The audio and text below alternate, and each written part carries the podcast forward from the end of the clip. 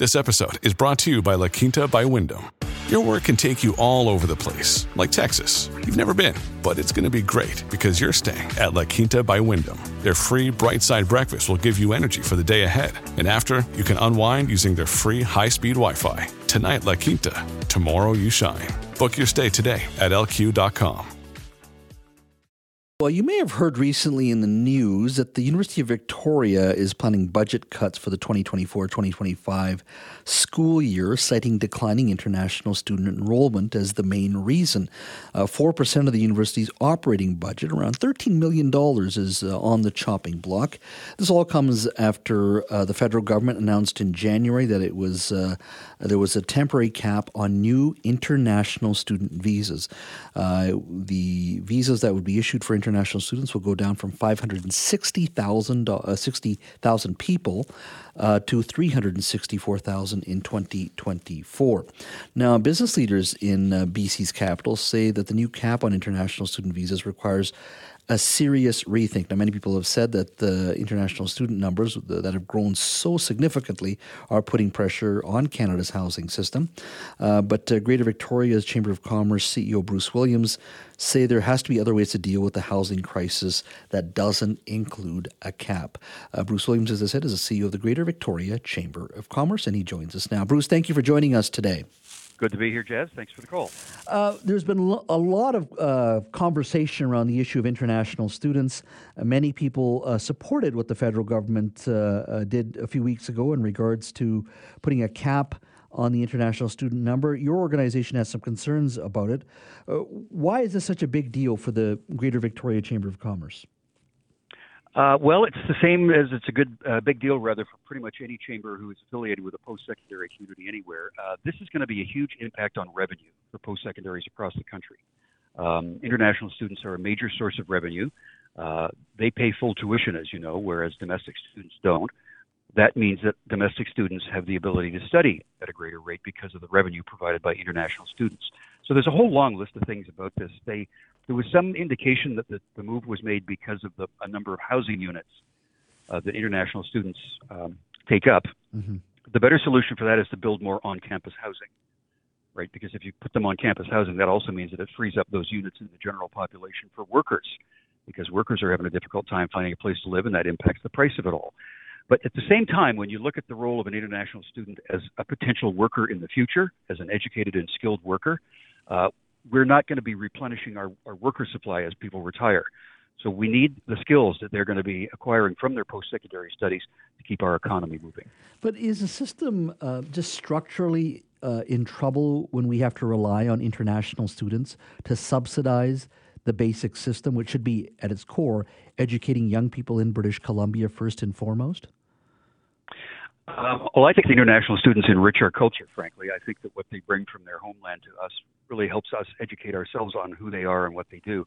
Uh, and the, the diversity within our culture is very important to make us a world class city or municipality or whatever it might be. Um, it's always been that way. International students have always been a factor in this. Mm-hmm. And you know, it's just it's something that it, the system itself is flawed, as it really needs to have an overhaul. Uh, there's universities and colleges in Ontario, for example, that have massive numbers of international students simply because they see it as a source of revenue. That means that places like uh, UBC and Langara and UVic and Camosun College don't have access to those visas because they're all tied up at these other schools. There's one school in Ontario that, through bringing in international students, has created a reserve fund of $600 million. What do you think UVic or Camosun or BCIT could do with $600 million? Right? So they need to find a way to make the distribution of these visas more equitable. Is partially the problem you, you, brought up Camosun uh, on the island, the uh, University of Victoria.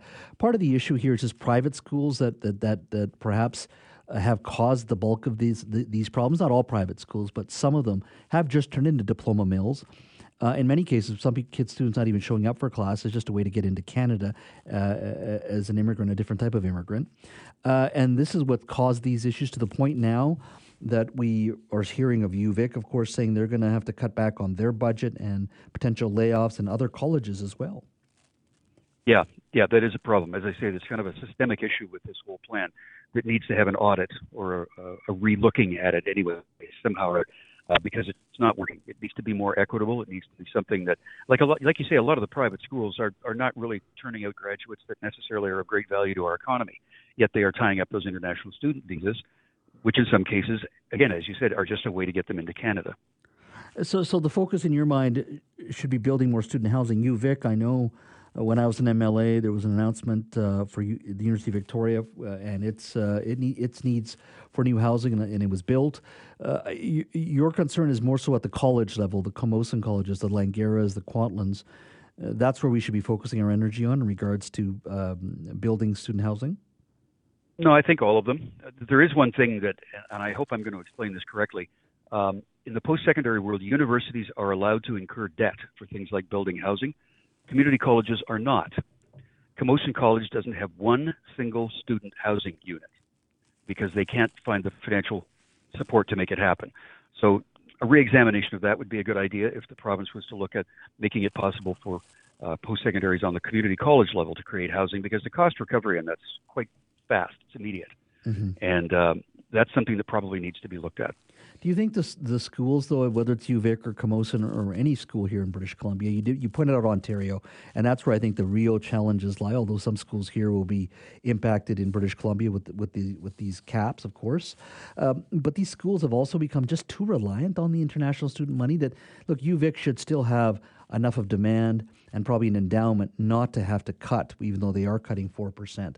But some of these other colleges as well, that we have enough of a demand locally here and perhaps not having to rely so much on international students. Well, I think if they'd been given more notice, it wouldn't be the situation. But this just kind of dropped out of the sky, and everybody was surprised by it. And they, they haven't really heard the final decision on what it's going to look like. But if some if some consultation would have been helpful too, because there wasn't any, mm-hmm. and uh, the feds just went ahead with this and, and made it happen. So it's not a great plan, and it's one that probably should have had more diligence put into it. Why is this a priority for uh, the Greater Victoria Chamber of Commerce. You've got lots of other issues, uh, like any uh, business organization. Why is this a priority for you? Uh, because we hear about the workforce issues, the challenges that people have in finding uh, employees right now, skilled and unskilled. these students also bring economic commerce. They bring money. They they spend while they're here, and the creation of workforce is something that's a huge priority right now as people are either retiring or leaving this jurisdiction because of the cost of living and they are going back to Alberta, back to Saskatchewan, or even back to their home country or something. But the creation of workforce is a big priority right now because the, the economy is not functioning at its highest capacity, and these students would be a part of that. If the University of Victoria has already said they're cutting back 4%, that's about $13 million. Uh, do you see more uh, announcement like that uh, on island uh, uh, institutions like Camosun, Vancouver Island University, uh, as such? North Island College. Um, I can't say for sure. Um, I would anticipate that happening though. Uh, UVic were just the first ones out of the gate, but you have to think that that same circumstance will apply to all the post secondaries across the province. Bruce, as always, thank you for your time. Appreciate it, Jas.